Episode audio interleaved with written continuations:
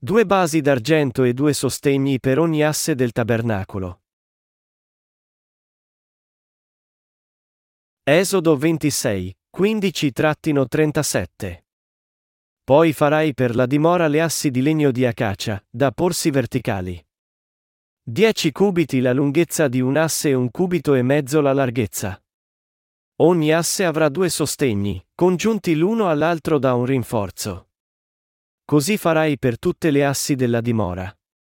Farai dunque le assi per la dimora, 20 assi sul lato verso il mezzogiorno, a sud farai anche 40 basi d'argento sotto le 20 assi, due basi sotto un asse, per i suoi due sostegni e due basi sotto l'altra asse per i suoi sostegni. Per il secondo lato della dimora, verso il settentrione, 20 assi, come anche le loro 40 basi d'argento, due basi sotto un asse e due basi sotto l'altra asse. Per la parte posteriore della dimora, verso occidente, farai sei assi. Farai inoltre due assi per gli angoli della dimora sulla parte posteriore. Esse saranno formate ciascuna da due pezzi uguali abbinati e perfettamente congiunti dal basso fino alla cima, all'altezza del primo anello. Così sarà per ambedue, esse formeranno i due angoli. Vi saranno dunque otto assi con le loro basi d'argento, sedici basi, due basi sotto un asse e due basi sotto l'altra asse.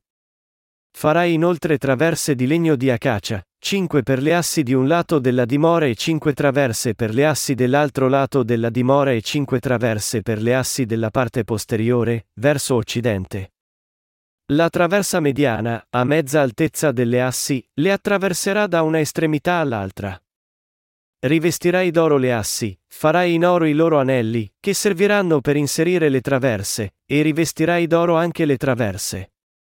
Costruirai la dimora nel modo che ti è stato mostrato sul monte. Farai il velo di porpora viola, di porpora rossa, di scarlatto e di bisso ritorto. Lo si farà con figure di cherubini, lavoro di disegnatore. Lo appenderai a quattro colonne di acacia, rivestite d'oro, con uncini d'oro e poggiate su quattro basi d'argento.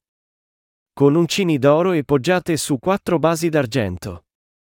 Collocherai il velo sotto le fibbie là, nell'interno oltre il velo, introdurrai l'arca della testimonianza.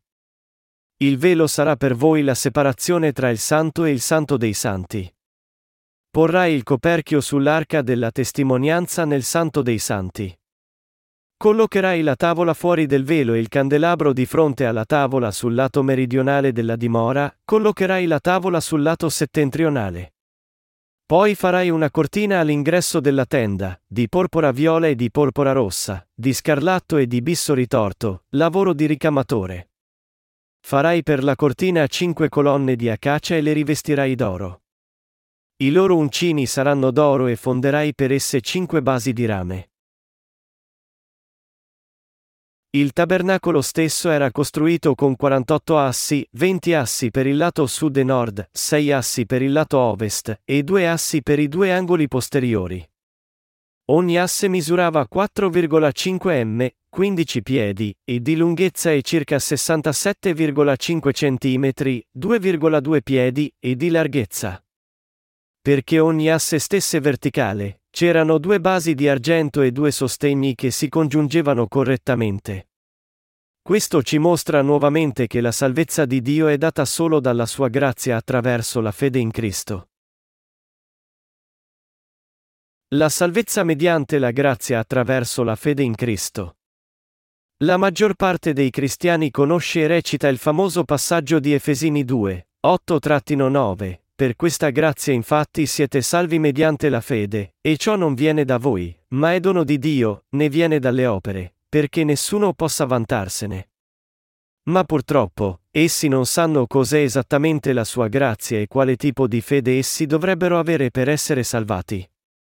Tuttavia, il mistero delle due bassi di argento e dei due sostegni che si congiungevano correttamente ci mostra chiaramente il mistero della salvezza di Dio. Per comprendere la verità dei due sostegni e due bassi di argento e posti sul fondo delle assi, dobbiamo prima conoscere la verità basilare del Vangelo. Tutte le porte del tabernacolo erano intessute di filo azzurro, porpora, e scarlatto e bisso ritorto. Questi quattro colori ci mostrano che per essere salvati dai nostri peccati e dalla distruzione, erano necessari il battesimo e il sangue di Gesù. Ed essi ci consentono di credere nella verità della salvezza di Gesù, priva di ogni dubbio.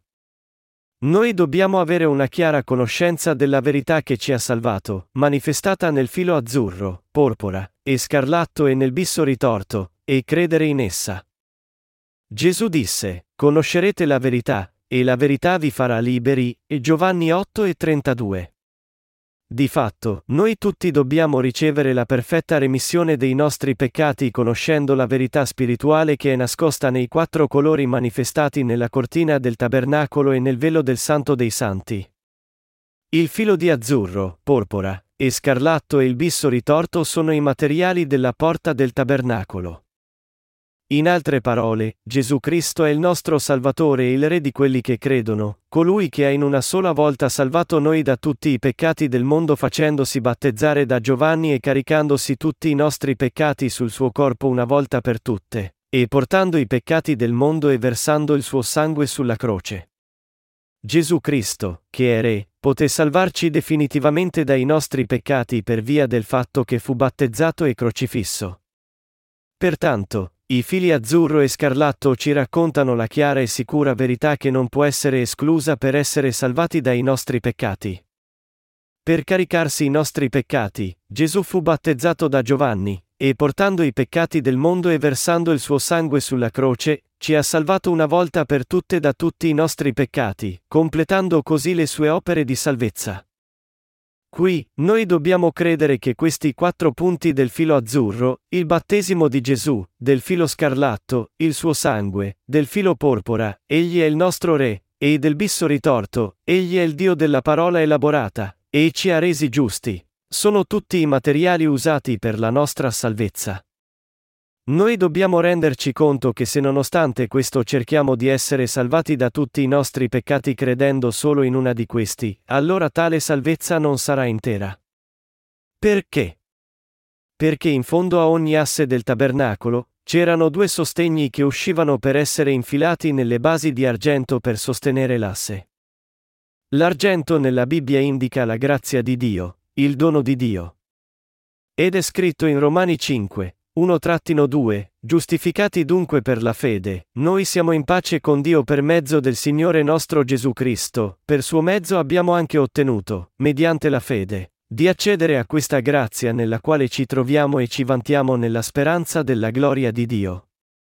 La nostra salvezza può essere garantita solo quando la nostra fede incontra la grazia di Dio correttamente.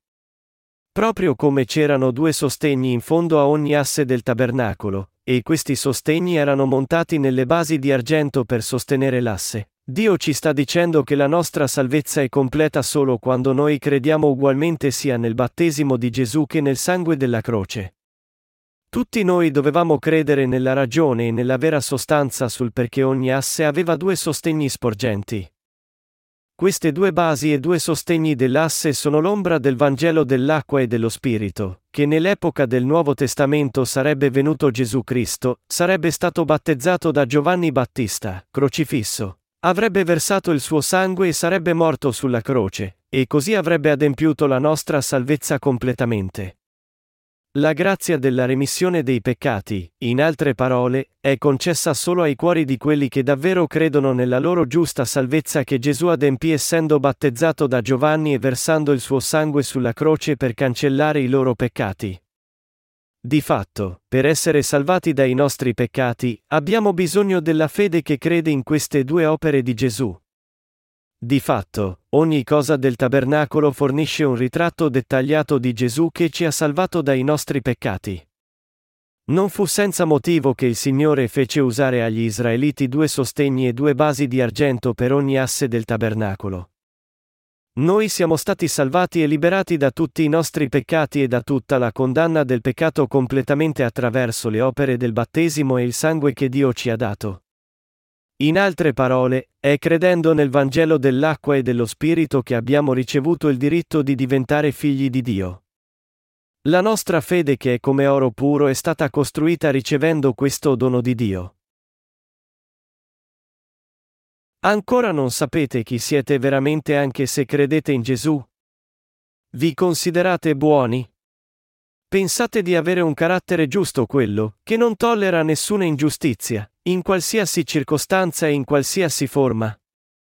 Pensate di essere in qualche modo giusti davanti a Dio, solo perché osservate i comandamenti di Dio nei vostri cuori ogni giorno e cercate di obbedire e di metterli in pratica nelle vostre vite? Tutto ciò che facciamo è solo pretendere di essere giusti, mentre stiamo commettendo adulterio e fornicazione in privato. Oggigiorno, sono disponibili centinaia di canali per vedere la TV via cavo o satellitare. In funzione 24 ore al giorno, questi canali contengono i programmi di loro proprietà e li mettono in onda continuamente. Fra questi canali, la maggior parte dei canali commerciali più di successo sono, soprattutto, canali per adulti. Ci sono tanti canali per adulti dove sono disponibili tutti i tipi di materiali pornografici da vedere semplicemente facendo zapping tra i canali. E i siti pornografici, non c'è bisogno di dirlo, una marea di spam pornografico sta invadendo il mondo. Tutti deplorano i mali di questi siti osceni, ma quando pensiamo alla legge della domanda e dell'offerta, il loro successo può solo significare che innumerevoli persone godono veramente di tali siti nel loro privato. Questo fenomeno ci mostra che noi esseri umani siamo fondamentalmente corrotti e osceni. La Bibbia evidenzia i cuori peccaminosi degli uomini riferendosi a fornicazioni, adulteri e lascivia. Dio disse che queste cose escono dai cuori delle persone e le corrompono, e che sono chiaramente peccati. Allora, non siamo tutti pieni di peccato? Dio disse ripetutamente che le qualità intrinseche a noi sono peccaminose. Ma lo ammettiamo veramente? Com'è? Possiamo sfuggire dalle qualità peccaminose che ci sono intrinseche chiudendo gli occhi e coprendo le orecchie? Non possiamo fare a meno di commettere tutti i tipi di peccato con l'immaginazione della nostra mente e dei pensieri. Per quanto ci diciamo che dobbiamo allontanarci da tali peccati, e per quanto ci sforziamo di farlo, è tutto vano. Di fatto, la nostra carne è tale che non solo non possiamo mai diventare santi perfetti che non commettono peccati carnali, ma abbiamo realmente affinità con il peccato e non desideriamo staccarcene. La carne e i cuori degli uomini sono sempre lontani dalle cose che sono sacre, ed è un fatto, d'altronde, che non solo vogliono essere più vicini al peccato, ma vogliono commettere peccati ancora più grandi. A Oriente, molti apprendono gli insegnamenti di Confucio dalla nascita, e così si sforzano di mettere in pratica questi insegnamenti. A Occidente, d'altro lato, il cattolicesimo o le chiese cristiane legaliste hanno dominato il paesaggio religioso, e molti occidentali si sono sforzati di osservare la legge di Dio, pensando di poter essere sempre più santi se continuano a sforzarsi sempre più. Ma indipendentemente dal loro retroterra religioso, quando vanno nudi davanti a Dio, sono solo una massa di peccato e anche sementi di malfattori. Gli esseri umani sono ingiusti, pieni di macchie, e cumuli di peccato fatti di polvere e sporcizia. Anche quelli che sembrano buoni, che compiono buone azioni non per avere riconoscimenti ma per il loro cuore sincero, e che sono a disagio a ricevere lodi per le loro buone azioni, non possono sfuggire al fatto che quando la loro essenza fondamentale si riflette davanti a Dio, essi sono una massa di peccati e semi di malfattori. Poiché per orare i giusti dell'umanità è un grande male davanti a Dio, la gente non può sfuggire alla condanna del peccato a meno che non riconosca la sua punizione e accetti il Vangelo dell'acqua e dello Spirito, l'amore di Dio. Davanti a Dio, gli sforzi dell'umanità non possono essere trasformati in bontà, sia pure piccola come polvere, e la volontà dell'umanità è solo sporca davanti a lui. Nella Bibbia, gli esseri umani sono spesso rappresentati come il legno. Un ceppo di legno di acacia stesso non può essere sollevato come un pilastro all'ingresso del Tempio di Dio a meno che Dio non li riveste prima d'oro. E senza la grazia della salvezza data da Dio, gli uomini non sono nulla più che polvere e non possono che affrontare il giudizio del fuoco. Tuttavia, Dio rimosse tutti i nostri peccati e trasgressioni facendo sì che Gesù Cristo il Messia ricevesse il battesimo e sanguinasse a morte, anche se restavamo solo peccatori. Tale salvezza fu profetizzata in dettaglio da Re David circa mille anni prima che venisse il Messia, come dista l'Oriente dall'Occidente, così allontana da noi le nostre colpe. Come un padre ha pietà dei suoi figli, così il Signore ha pietà di quanti lo temono. Perché egli sa di che siamo plasmati, ricorda che noi siamo polvere, e Salmi 103, 12-14. Prima che conoscessimo la giustizia di Dio, la giustizia dell'umanità era stata il nostro standard di vita. Anch'io ero così quando non conoscevo il dono di salvezza di Dio e non avevo fede nella sua parola. Di fatto, io non avevo giustizia da me, eppure mi consideravo rispettabile. Così fin dalla mia fanciullezza, c'erano state molte volte in cui non potevo tollerare l'ingiustizia e mi mettevo a combattere anche con persone con cui non c'era gara. Vivi una vita giusta e era il mio motto. Così, poiché non ero riuscito a vedere me stesso davanti a Dio, ero pieno della mia giustizia.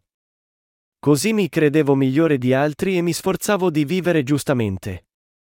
Ma un essere come me non era più che una mera massa di peccati davanti alla giustizia di Dio. Io non potevo osservare neanche uno dei dieci comandamenti o delle 613 leggi che Dio aveva comandato di osservare.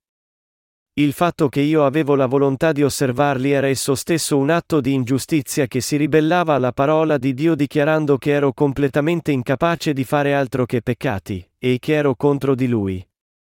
Tutta la giustizia dell'umanità è solo ingiustizia davanti a Dio. Questa generazione, che ha perso Dio e la sua legge in mezzo a una marea di lascivia e corruzione, ha anche perso qualsiasi senso della colpa. Tuttavia, dobbiamo riconoscere che noi esseri umani non possiamo non peccare ogni giorno e dunque siamo destinati ad andare all'inferno senza eccezione.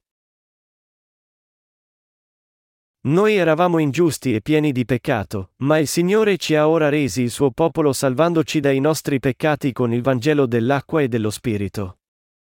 Noi eravamo tutti ingiusti, ma attraverso il dono della salvezza, il Signore ha salvato esseri come noi da tutti i nostri peccati. Ogni asse del luogo sacro, che misurava 4,5 m, 15 piedi, in altezza e 67,5 cm, 2,2 piedi, in larghezza, era fatto di legno di acacia rivestito d'oro e sollevato come i muri del luogo sacro. Sotto ogni asse, erano poste due basi di argento per sostenere l'asse. Le basi d'argento qui manifestano che Dio ha salvato voi e me completamente da sé. La verità che Dio ci ha salvati dal peccato è il suo amore, che Gesù Cristo venne su questa terra e fu battezzato per caricarsi i nostri peccati, portò la condanna per i nostri peccati morendo sulla croce, ci ha così salvati da tutti i peccati del mondo e da ogni condanna. Credendo nel dono della salvezza che Egli ci ha dato, noi siamo rinati. Questo dono di salvezza che il Signore ci ha dato è incorruttibile come oro, e così è immutabile per sempre. La salvezza che il Signore ci ha dato è fatta del battesimo e del sangue di Gesù, e ha cancellato in maniera completa e pulita tutti i nostri peccati.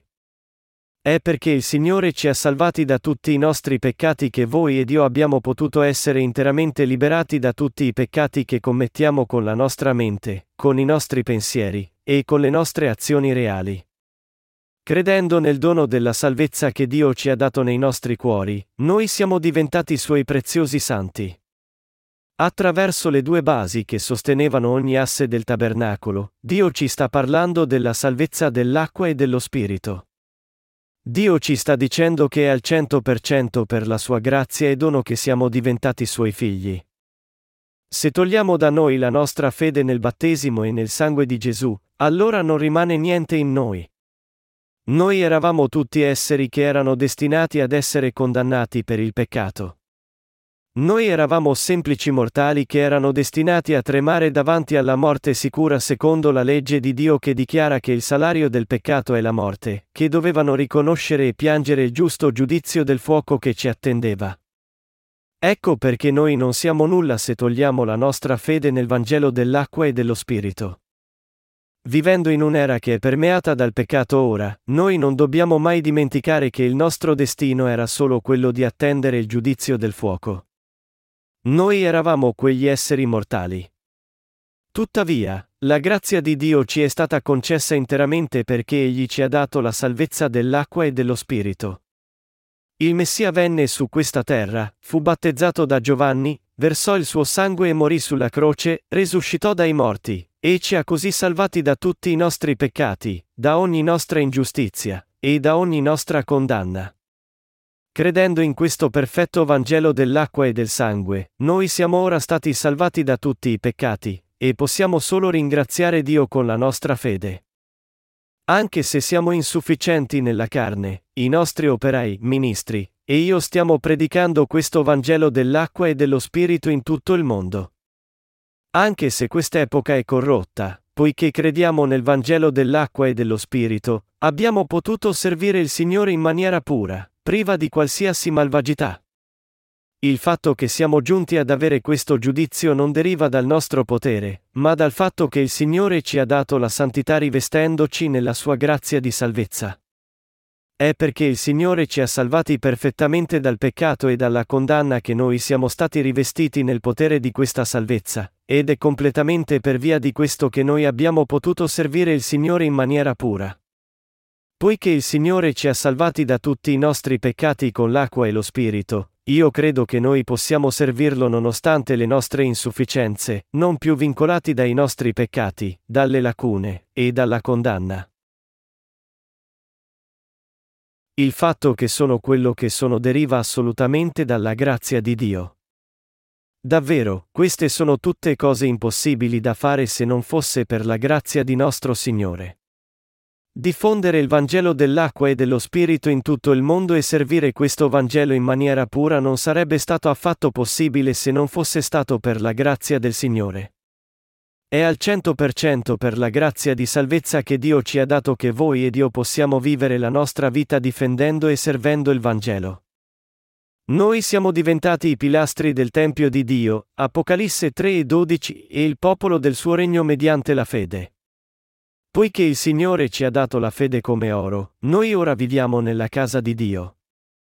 In quest'epoca in cui il mondo è inondato e annega nel peccato, in un'epoca in cui la maggior parte degli uomini dimenticano o addirittura bestemmiano Dio, noi siamo stati mondati con acqua pura e siamo diventati mondi, e abbiamo potuto bere acqua pura e servire il Signore in maniera pura, e le parole non possono esprimere la profondità della mia gratitudine per questa benedizione.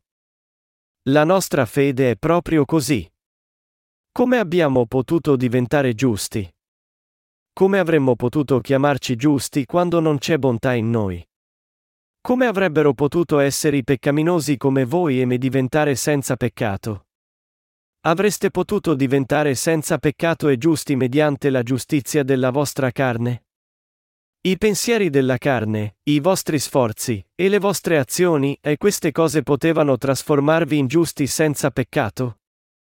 Avreste potuto diventare giusti se non per la fede nel Vangelo dell'acqua e dello Spirito? Avreste potuto diventare giusti se non per la vostra fede nella salvezza di Dio manifestata nel filo azzurro, porpora, e scarlatto e nel bisso ritorto? Avreste potuto diventare giusti senza credere nella vostra salvezza attraverso il Vangelo dell'acqua e dello Spirito adempiuto dal Messia e rivelato nella parola di Dio? Non avreste mai potuto diventare così. Credendo solo nel filo scarlatto, non possiamo mai diventare giusti. Poiché Gesù Cristo, nostro Salvatore e Messia, si accollò tutti i peccati del mondo, inclusi tutti i peccati della nostra vita, attraverso il battesimo che ricevette da Giovanni per cancellare tutti i nostri peccati per conto nostro. Noi siamo diventati giusti mediante la fede. Proprio come l'offerta sacrificale del Vecchio Testamento si caricava il peccato quando i peccatori o l'alto sacerdote mettevano le mani sul suo capo, al tempo del Nuovo Testamento, Gesù accettò che tutti i peccati del mondo fossero passati su di lui essendo battezzato da Giovanni. Gesù veramente si caricò tutti i nostri peccati attraverso il suo battesimo, Matteo 3,15, e fu chiamato da Giovanni e l'agnello di Dio che toglie i peccati del mondo, e Giovanni 1,29. Avendo ricevuto il suo battesimo, Gesù visse i successivi tre anni di vita per la nostra salvezza, terminando tutti i nostri peccati e la condanna andando sulla croce e cedendo il suo corpo a Dio, come muto agnello davanti ai suoi tosatori, e ci ha dato la nuova vita. È perché Gesù Cristo si caricò i nostri peccati attraverso il battesimo che ricevette da Giovanni che egli si concesse quietamente e fu inchiodato alle mani e ai piedi quando fu crocifisso dai soldati romani. Appeso alla croce, Gesù versò tutto il sangue che era nel suo corpo. E mise il punto finale alla nostra salvezza, dicendo, tutto è compiuto, e Giovanni 19 e 30. Dopo essere morto, risuscitò dai morti dopo tre giorni, salì nel regno del cielo, ed è diventato il nostro Salvatore dandoci la vita eterna. Accollandosi i peccati del mondo attraverso il battesimo che ricevette da Giovanni Battista, e mediante la sua croce, resurrezione e ascensione, Gesù è diventato il nostro perfetto Salvatore. Così, la Bibbia dichiara, ora, dove c'è il perdono di queste cose, non c'è più bisogno di offerta per il peccato. Ebrei 10 e 18. La fede solo nel sangue della croce e nella dottrina della santificazione incrementale non vi ha mai salvati completamente dai vostri peccati. I cristiani dovrebbero sapere che non possono essere salvati perfettamente dai loro peccati credendo solo nel sangue della croce di Gesù. Poiché gli uomini peccano ogni giorno con i loro occhi e con gli atti, non possono cancellare i loro peccati solo credendo nel sangue della croce. Una delle iniquità più avvolgenti commesse nella vita delle persone oggigiorno è l'immoralità sessuale. Poiché una cultura di sessualità esplicita e oscena pervade il mondo, questo peccato è penetrato a fondo nella nostra carne. La Bibbia comanda di non commettere adulterio, ma la realtà odierna è che a causa delle circostanze che li circondano, molti finiscono col commettere questo peccato anche se non vogliono. Dio dichiara che chiunque guarda una con lussuria ha già commesso adulterio con lei nel suo cuore, Matteo 5:28, eppure quello che i nostri occhi vedono ogni giorno è tutto osceno. Così gli uomini commettono tali peccati lascivi ogni minuto e ogni secondo. Se è così, come possono essere santificati facendo le loro preghiere di pentimento ed entrando nel regno di Dio? Come possono diventare giusti? I loro cuori diventano giusti quando si autodisciplinano per molto tempo e si santificano in qualche modo quando invecchiano? Il loro carattere diventa più mite? Diventano più pazienti? Naturalmente no. Quello che succede è l'esatto contrario. Fra le dottrine cristiane prevalenti c'è la dottrina della santificazione incrementale. Questa dottrina afferma che quando i cristiani credono nella morte di Gesù sulla croce per molto tempo, fanno preghiere di pentimento giornaliere, e servono il Signore giornalmente, allora gradualmente diventano santo e di buon temperamento. Essa afferma che più tempo passa da quando abbiamo iniziato a credere in Gesù, più siamo trasformati in modo da non avere niente a che fare con il peccato e le nostre azioni sono virtuose, e che al momento in cui la morte si avvicina a noi, siamo diventati completamente santificati e pertanto completamente senza peccato. Essa insegna anche che poiché noi abbiamo fatto le nostre preghiere di pentimento ininterrottamente, ci siamo mondati dai nostri peccati ogni giorno, come si lavano i vestiti, e pertanto quando moriremo alla fine, andremo da Dio divenuti perfettamente giusti. Ci sono molti che credono in questo modo. Ma questo è solo una speculazione ipotetica evocata da pensieri fatti dall'uomo. Romani 5 e 19 dice, similmente, come per la disobbedienza di uno solo tutti sono stati costituiti peccatori, così anche per l'obbedienza di uno solo tutti saranno costituiti giusti. Il passaggio ci dice che tutti noi siamo resi senza peccato per l'obbedienza di un solo uomo. Quello che voi ed io non potevamo fare, Gesù Cristo lo ottenne quando venne personalmente su questa terra. Sapendo bene che voi ed io non potevamo liberarci dal peccato, Gesù tolse i nostri peccati per conto nostro, cosa che né voi né io potevamo mai fare. Venendo su questa terra, ricevendo il battesimo, essendo crocifisso, e risuscitando dai morti, egli ha salvato voi e me e ci ha mondati da tutti i nostri peccati una volta per tutte. Gesù Cristo poté dare la salvezza al suo popolo mediante la remissione dei suoi peccati perché obbedì alla volontà di Dio. Obbedendo alla volontà di Dio come Messia, Gesù Cristo ci ha concesso la grazia della salvezza attraverso il suo battesimo, la croce e la resurrezione. Dandoci così il dono della salvezza, Gesù adempì perfettamente la remissione dei peccati. E ora, mediante la fede, noi siamo stati rivestiti nella grazia di questa salvezza, perché il Signore ha adempiuto la nostra salvezza dal peccato, che non poteva mai essere ottenuta con i nostri sforzi. Tuttavia, la maggior parte dei cristiani non crede nel battesimo che Gesù ricevette, ma invece crede solo nel sangue che versò sulla croce e cerca di santificarsi attraverso le proprie azioni. In altre parole, anche se Gesù si caricò tutti i peccati dell'umanità quando fu battezzato da Giovanni, gli uomini non credono ancora in questa verità. Il capitolo 3 di Matteo ci dice che la prima cosa che Gesù fece nella sua vita pubblica fu ricevere il battesimo da Giovanni. Questa è la verità attestata da tutti e quattro gli scrittori dei Vangeli.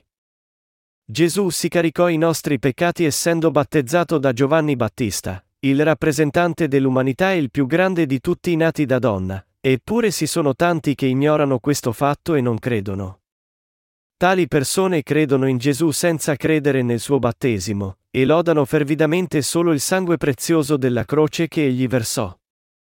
Tormentati dalla morte di Gesù sulla croce, essi sollecitano le loro emozioni, fanno baccano con la loro lode, gridando, c'è un potere magnifico nel sangue. C'è potere, potere che fa miracoli nel sangue prezioso dell'agnello, essi cercano di andare da Dio, in altre parole, pieni delle loro emozioni, vigore e forza. Ma voi dovete rendervi conto che più fanno così, più ipocritici diventano, pretendendo di essere santi ma in realtà accumulano peccati nei loro cuori in segreto. Come potremmo credere in Gesù come nostro Salvatore senza neanche conoscere il Vangelo dell'acqua e dello Spirito? Quando sentiamo la gente parlare del tabernacolo, noi spesso vediamo che essi non hanno neanche il minimo indizio su quello a cui stanno davvero pensando. Quando si tratta del tabernacolo, come possiamo credere in qualunque modo ci pare conveniente e adatto? Poiché la salvezza dal peccato che il Signore ha adempiuto è così elaborata, Dio ci ha consentito di renderci conto del modo elaborato e concreto in cui la nostra salvezza è stata adempiuta. Attraverso il tabernacolo, Egli ci ha anche fatto comprendere che il Signore ci ha salvato con il filo azzurro e porpora, l'acqua e il sangue. Noi giungiamo a comprendere che per cancellare i nostri peccati, il Signore venne non solo d'acqua, ma d'acqua e di sangue, e un Giovanni 5 e 6. L'acqua, il sangue, e lo spirito in cui noi crediamo sono una sola cosa. È venendo come uomo, essendo battezzato da Giovanni Battista, morendo, e risuscitando dai morti che Dio ci ha salvato. Attraverso il tabernacolo, noi abbiamo potuto scoprire e credere in questo dettagliato ritratto della salvezza. Studiando i due sostegni e le due basi d'argento di ogni asse, noi siamo giunti a renderci conto del metodo con cui Gesù ci ha salvati dai nostri peccati. E così abbiamo scoperto la verità che dobbiamo sicuramente credere nei ministeri di Gesù manifestati nel filo azzurro, porpora e scarlatto. Tranne che nella Bibbia, in nessun altro luogo può trovare origine questa salvezza. Noi abbiamo bisogno del dono della salvezza che è fatto di questi due elementi del battesimo e della croce. Quelli che credono in questa verità possono allora nascere in Dio. Liberandoci dai nostri peccati con l'acqua e lo Spirito, Dio ha adempiuto perfettamente la nostra salvezza. Due sostegni, in altre parole, erano realizzati sotto ogni asse infilati in due basi d'argento. Questa verità è assolutamente necessaria e terribilmente importante per noi e per la nostra remissione dei peccati. La cosa più cruciale è che dobbiamo credere nella nostra salvezza che Dio ha completato per noi, perché se non crediamo nella verità del filo azzurro, porpora e scarlatto, noi non possiamo mai essere salvati. Come ogni asse del Santo Tabernacolo aveva bisogno di due basi d'argento per stare erette, quando si tratta di credere in Gesù Cristo, due verità della sua grazia sono assolutamente necessarie. Quali sono? Sono che Gesù si caricò i nostri peccati essendo battezzato, e che si prese ogni condanna e maledizione per i nostri peccati portandoli alla croce e facendosi crocifiggere. Ognuno è reso giusto solo quando crede completamente in queste due grazie di perfetta salvezza. La nostra fede sia nel battesimo di Gesù che nel sangue della croce, i due perni del suo dono di salvezza, ci fa stare saldi nella casa di Dio. Siccome i due sostegni erano posti nelle due prese d'argento, ogni asse poteva stare eretto. Così, è mediante la nostra fede corretta che crede nei due perni della sua salvezza che diventiamo il suo popolo davvero senza colpa.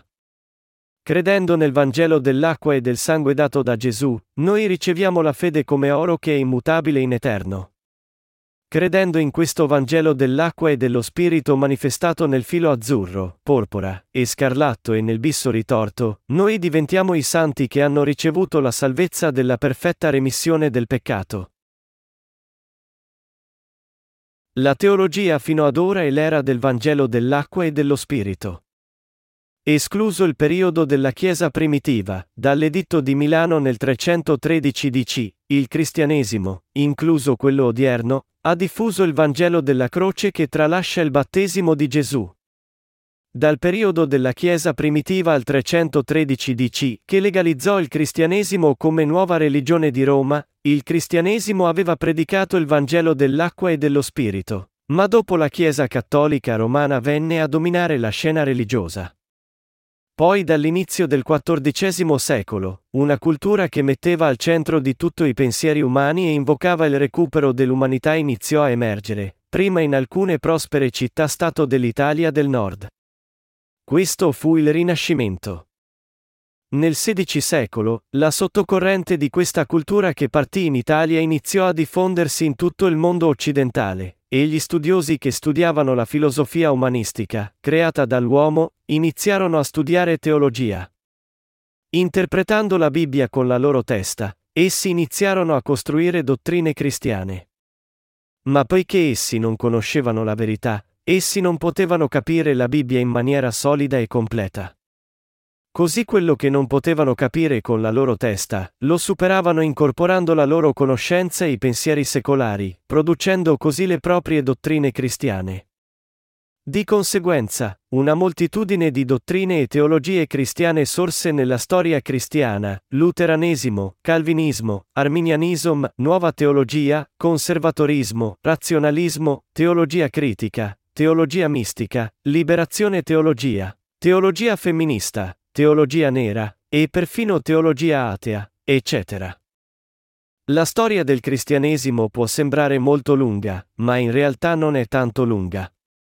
Per 300 anni dal periodo della Chiesa primitiva, gli uomini poterono apprendere la Bibbia, ma a questo presto seguì il Medioevo, l'età scura del cristianesimo. Durante quest'epoca, per i laici persino leggere la Bibbia era un crimine punibile con la morte per decapitazione.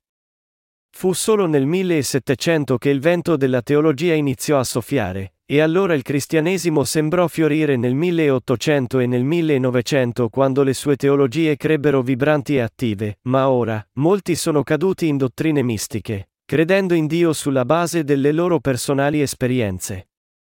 Ma nonostante le sue diversità teologiche, tutte le diramazioni del cristianesimo hanno un comune denominatore di fede, cioè, credere solo nel sangue di Gesù. Ma questa è la verità. Quando credete in questo modo, i vostri peccati spariscono davvero. Voi peccate ogni giorno. Voi peccate ogni giorno con il vostro cuore, con i pensieri, le azioni e i difetti. Vi possono allora essere rimessi questi peccati solo credendo nel sangue che Gesù versò sulla croce? Il fatto che Gesù si accollò i nostri peccati essendo battezzato e morì sulla croce è la verità biblica. Tuttavia ci sono tanti che dicono che i loro peccati sono stati rimessi credendo solo nel sangue della croce e facendo le loro preghiere di pentimento ogni giorno. I peccati dei vostri cuori e coscienze furono mondati facendo tali preghiere di pentimento? Questo è impossibile. Se siete cristiani, allora dovete sapere e credere nella salvezza di questa verità, che Gesù Cristo venne su questa terra e si caricò i nostri peccati del mondo essendo battezzato da Giovanni.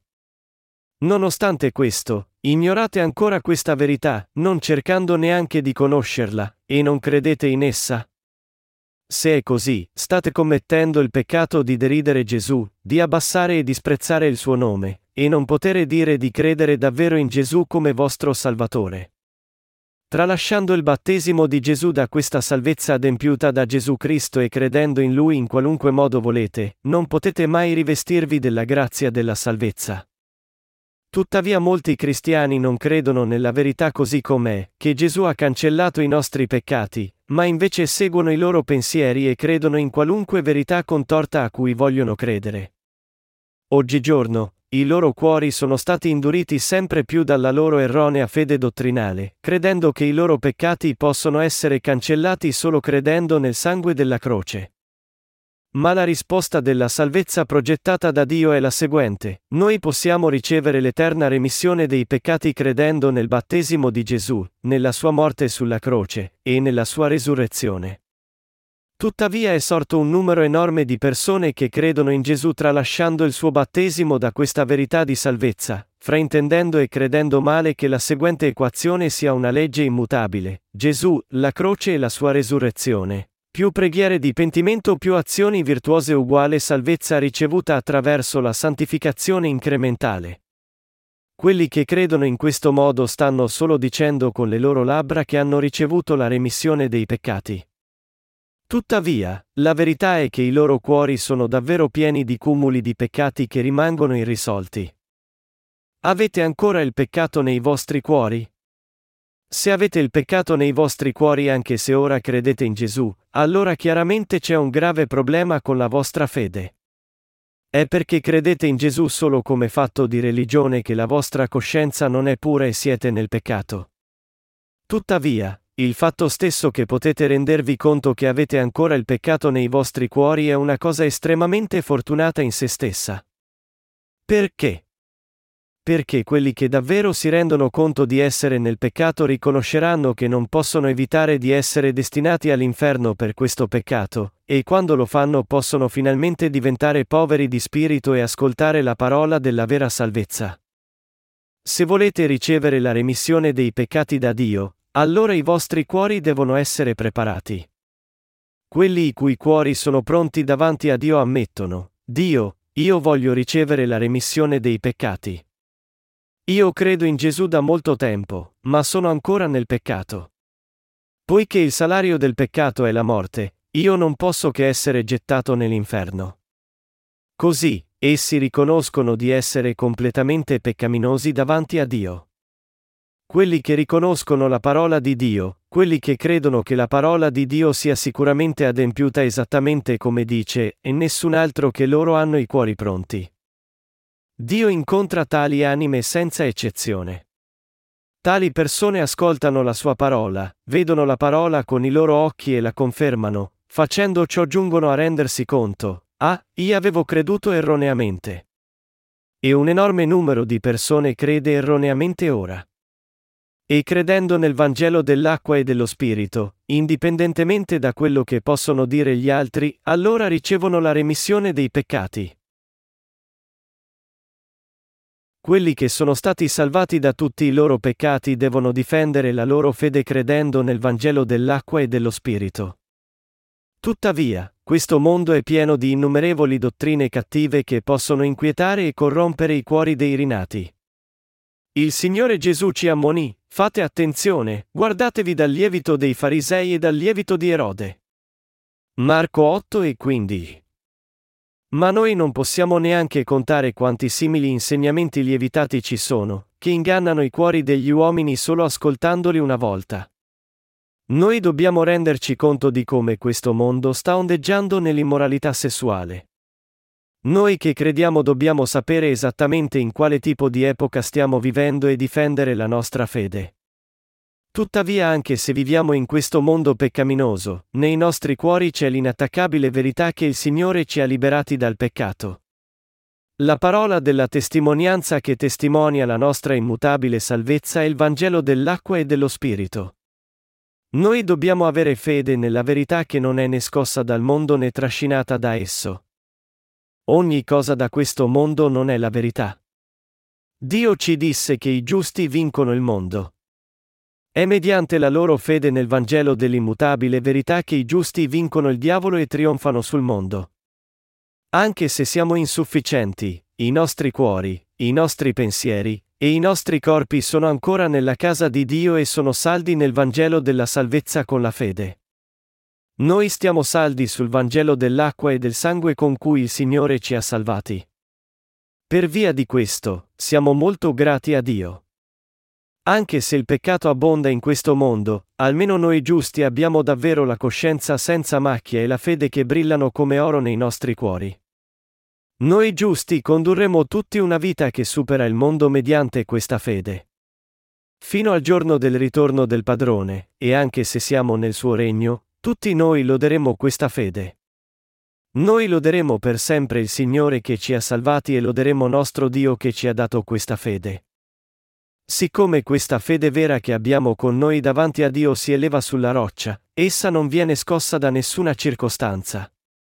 Di fatto, indipendentemente da quello che ci succede mentre viviamo su questa terra fino al giorno in cui saremo davanti al Signore, noi difenderemo i nostri cuori mediante la fede. Anche se tutto in questo mondo viene distrutto, anche se questo mondo annega nel peccato, e anche se questo mondo diventa peggiore di Sodoma e Gomorra degli antichi, noi non seguiremo questo mondo, ma crederemo in Dio castamente, perseguiremo la sua giustizia. E continueremo a compiere le opere che diffondono queste due grazie, il battesimo di Gesù e la sua morte sulla croce, di salvezza, le vere grazie di Dio. Quelli che pretendono di credere nel vero Vangelo. Alcuni, anche se non credono davvero nel Vangelo dell'acqua e dello Spirito, pretendono di credere nella verità del filo azzurro, porpora e scarlatto. Ma noi vediamo che tali persone hanno il peccato nei loro cuori non credendo nel Vangelo dell'acqua e dello Spirito sinceramente.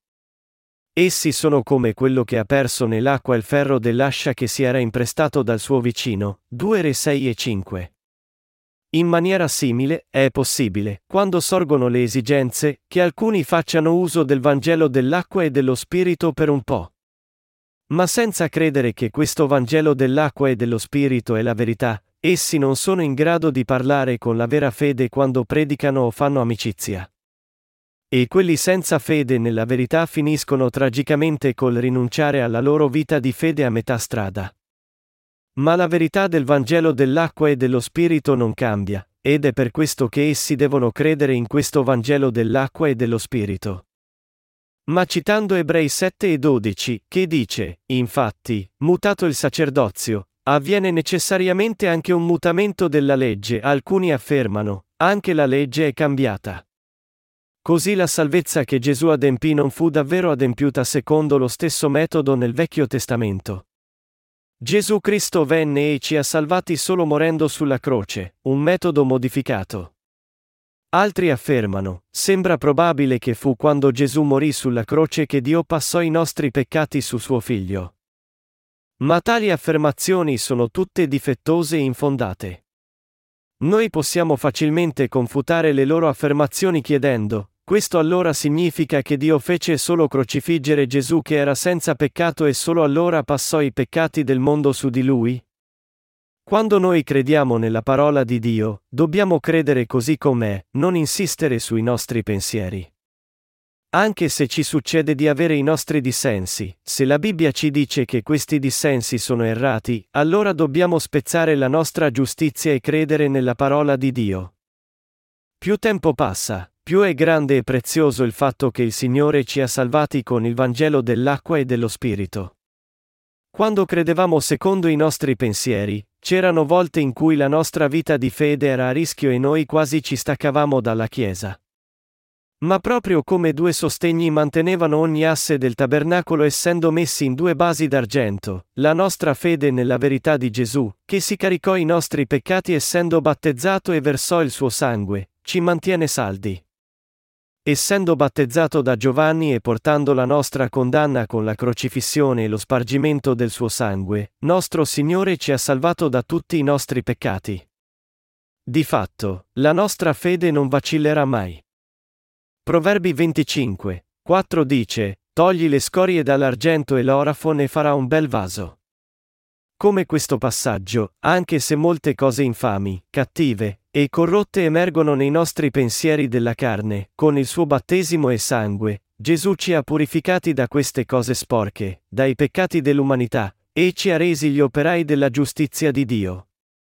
Il Signore ci ha purificati dai peccati del mondo. Essendo battezzato da Giovanni e così accettando tutti i nostri peccati una volta per tutte, ed essendo crocifisso e versando il suo sangue e sopportando tutta la condanna per i nostri peccati, Gesù ci ha salvati e purificati dai peccati del mondo. Di fatto, a quelli che credono nel Vangelo dell'acqua e dello Spirito è garantita la salvezza eterna. Le nostre azioni possono sembrare noiose a volte, ma il Vangelo dell'acqua e dello Spirito mantiene salda la nostra fede, proprio come le basi d'argento sostenevano ogni asse mediante due sostegni. L'eterna grazia della salvezza che ci mantiene. Ora, rivolgiamo la nostra attenzione alle traverse che mantenevano insieme le assi del tabernacolo. Esodo 26, 26-27 dice, Farai inoltre traverse di legno di acacia, 5 per le assi di un lato della dimora e 5 traverse per le assi dell'altro lato della dimora e 5 traverse per le assi della parte posteriore, verso occidente. La forma complessiva del tabernacolo era rettangolare. I pilastri erano posti alla porta del tabernacolo e per il velo del Santo dei Santi, e il resto era fatto di assi. Queste assi erano avvolte intorno a cinque traverse. Per mantenere queste assi, erano posti cinque anelli d'oro su ogni asse, e le traverse stesse, fatte di legno di acacia, erano rivestite di oro. Le cinque traverse erano poste sulle assi su tutti e tre i lati del tabernacolo, a nord, sud e ovest siccome le assi erano mantenute da queste traverse passando attraverso gli anelli d'oro, esse rimanevano fisse. Così sostenute in fondo da basi d'argento, e tenute insieme al lato da cinque traverse, le assi stavano salde e fisse. E come le 48 assi erano avvolte da cinque traverse e si sostenevano una con l'altra, anche il popolo di Dio è tenuto insieme da Dio con il Vangelo dell'acqua e dello Spirito. La Chiesa di Dio è il luogo in cui quelli che hanno ricevuto il dono della salvezza dell'acqua e dello Spirito si riuniscono e vivono la loro vita di fede. Gesù disse a Pietro che avrebbe costruito la sua chiesa sulla roccia, Matteo 16, 18-19. Di fatto, il luogo dove il regno di Dio è costituito dalla riunione di quelli che hanno ricevuto la remissione dei peccati è la Chiesa di Dio. Dio ci sta mostrando che ci ha salvato completamente dai peccati del mondo con le opere di Gesù manifestate nel filo azzurro, porpora e scarlatto. Esodo 26, 28 dice, La traversa mediana, a mezza altezza delle assi, le attraverserà da una estremità all'altra. La traversa mediana era fatta abbastanza lunga da collegare tutte le assi da un lato all'altro.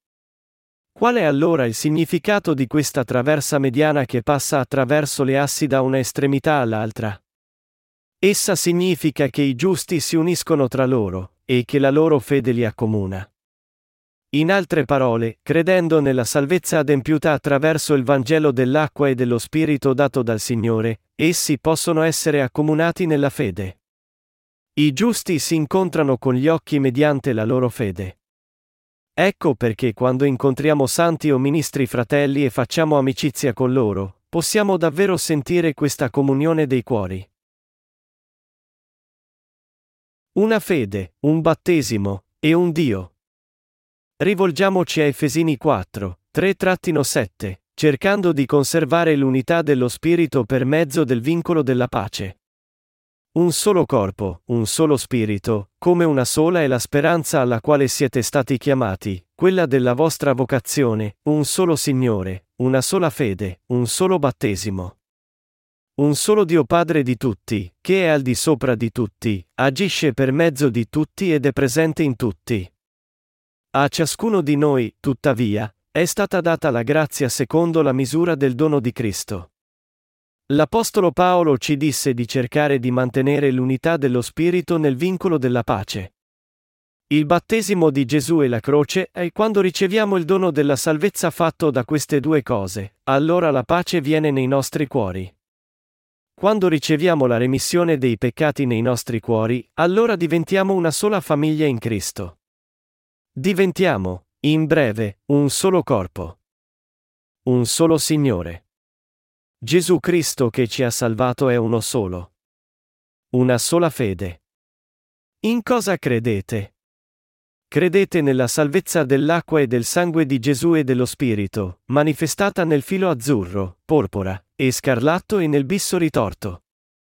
Un solo battesimo. L'Apostolo Paolo enfatizza il battesimo di Gesù ancora una volta. Egli non si riferiva alla croce qui, ma piuttosto sottolineava il battesimo di Gesù che mondò tutti i credenti incondizionatamente. Per noi credere nel suo battesimo è essere battezzati in Cristo e così rivestirci di Cristo. Galati 3 e 27. Un solo Dio. Dio è uno solo.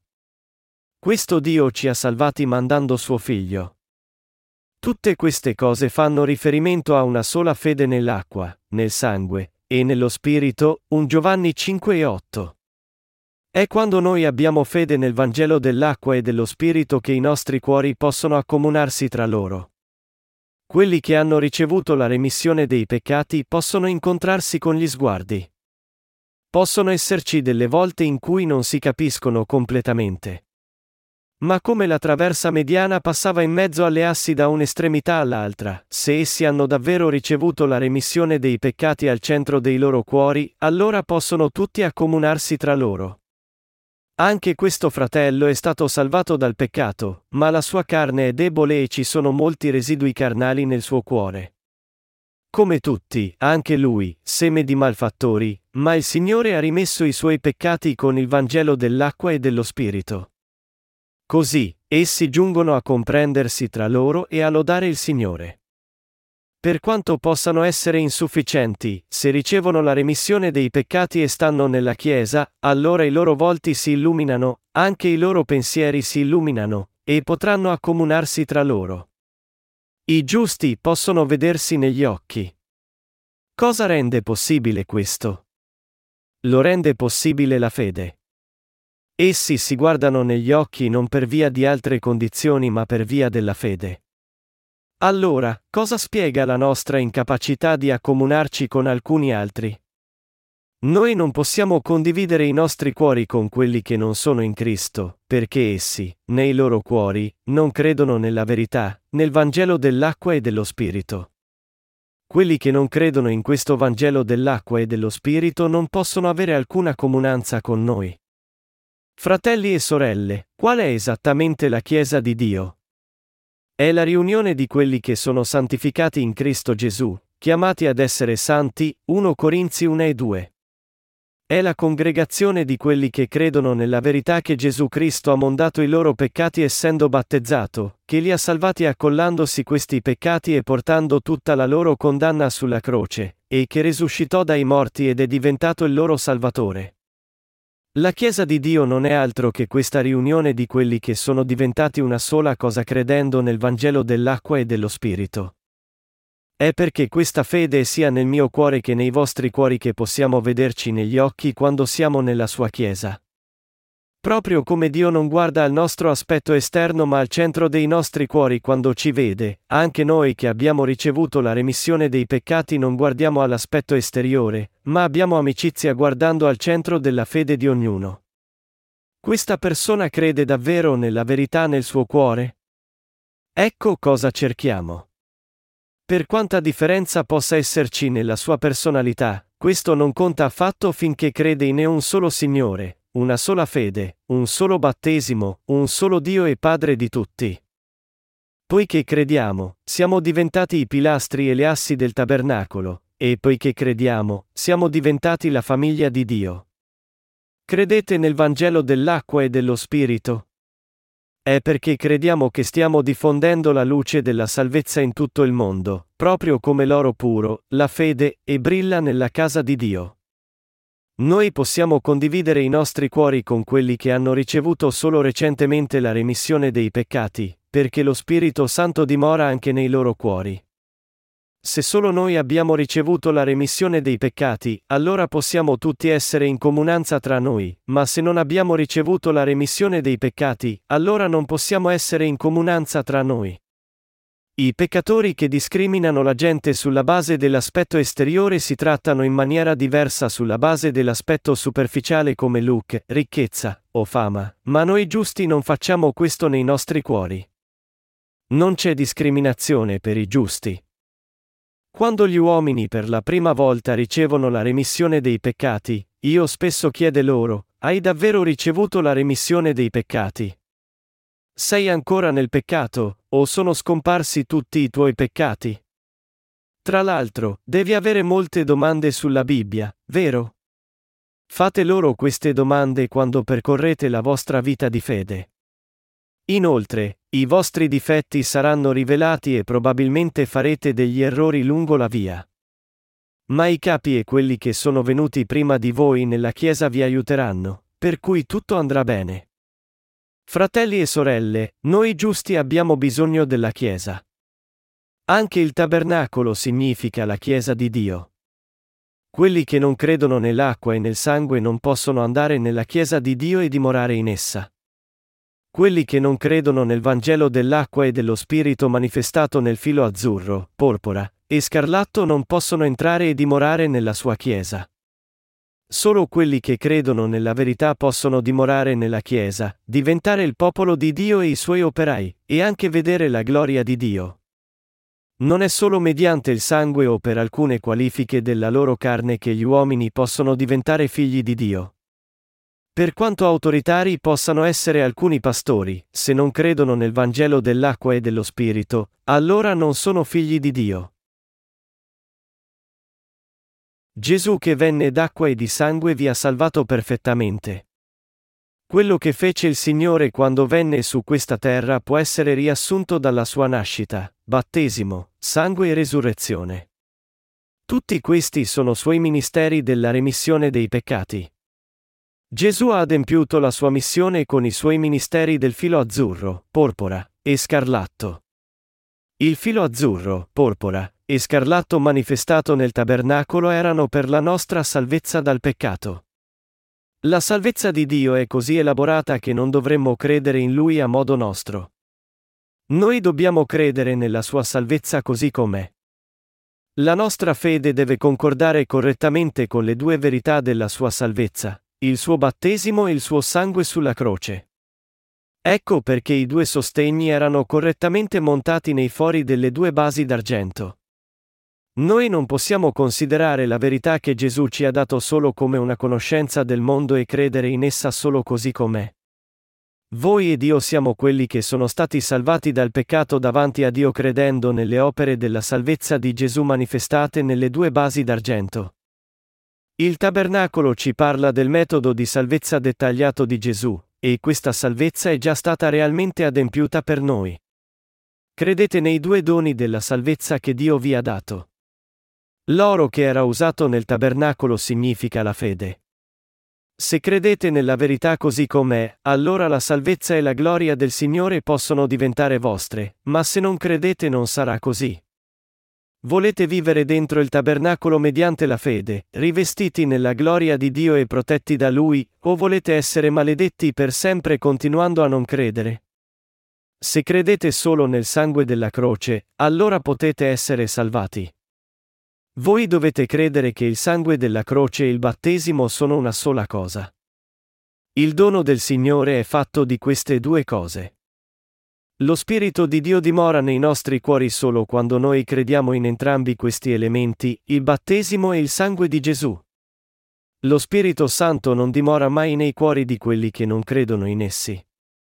Se voi confessate la vostra fede solo con la bocca ma non credete con il vostro cuore, e se la vostra conoscenza non è altro che mero esercizio intellettuale, allora non potete mai essere salvati. Per essere salvati, dovete prima tracciare una linea chiara di demarcazione che stabilisce i confini della vostra salvezza, finora non ero salvo. La salvezza in cui credevo non era quella vera. Ma credendo in Gesù che venne d'acqua e di sangue, io sono stato ora salvato. Gli uomini possono diventare giusti solo quando diventano prima peccatori almeno una volta. Essi devono ammettere che come in non salvi, essi sono destinati a essere condannati per i loro peccati, e allora diventano perfettamente salvi credendo nel Vangelo dell'acqua e dello Spirito. Con il filo azzurro e porpora, il battesimo e il sangue di Gesù, noi dobbiamo ricevere la nostra perfetta salvezza. Con il suo battesimo e sangue, il Signore ci ha dato il dono della perfetta salvezza. Per impedirci di credere sulla base dei nostri pensieri, il Signore ha rivelato questa salvezza in dettaglio anche attraverso il tabernacolo. Poiché questa salvezza è così preziosa e perfetta, vale la pena che tutti credano. Non credete solo in un aspetto della sua salvezza, il sangue della croce, ma credete sia nel battesimo che nel sangue di Gesù insieme. Se c'è qualcuno fra noi che non era stato ancora salvato, allora è mia sincera speranza che sarebbe salvato credendo, anche ora, in questa verità. C'è qualcuno così fra noi? C'è sempre la possibilità. Ma la mia speranza è che questa possibilità non si realizzai mai per nessuno di noi. Indipendentemente da quello che accade, io non posso appartenere a una folla di gente non salva. Noi siamo quelli che sono stati salvati perfettamente credendo in queste due cose, filo azzurro e scarlatto, cioè, nel battesimo e nel sangue di Gesù. Io ringrazio Dio per questi due doni di salvezza attraverso cui il Signore mi ha salvato. Poiché Dio ha adempiuto la mia salvezza perfettamente, io sono già stato liberato dalle maledizioni e anche dal giudizio. Davvero, la nostra salvezza che è giunta dal filo azzurro e scarlatto è preziosa oltre ogni parola. Ricordate e credete che la vostra salvezza è resa perfetta non solo dal sangue della croce, né solo dal battesimo di Gesù, ma sia dal battesimo che dal sangue della croce, e che è credendo in queste due cose che potete diventare figli di Dio. Noi abbiamo ricevuto la vita eterna credendo nella parola evangelica dell'acqua e dello Spirito, il mistero nascosto nei due sostegni e le due basi d'argento del tabernacolo. Io rendo ogni grazie a nostro Signore che ci ha salvati dai peccati del mondo. Alleluia!